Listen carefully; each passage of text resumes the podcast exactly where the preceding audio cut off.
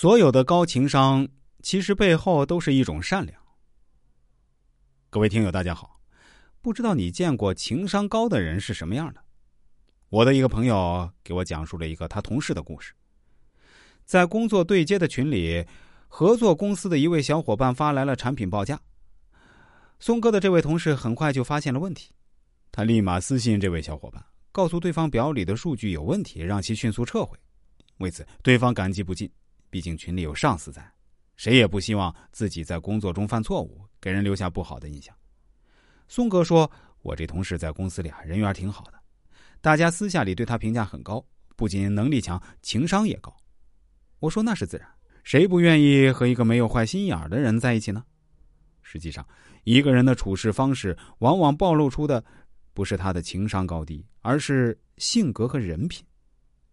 所有的高情商背后都是一种善良，懂得照顾别人，为他人着想。高情商的本质就是为人善良。最近这几年呢，情商是一个被多次提及、很受大家重视的概念，被认为是混好职场的必备条件之一。情商和能力到底哪一个更重要？其实我是更倾向于工作能力，但也不否认情商的重要性。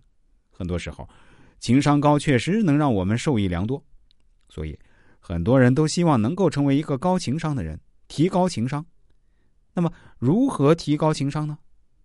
在回答这个问题之前，我们先来看两个小问题。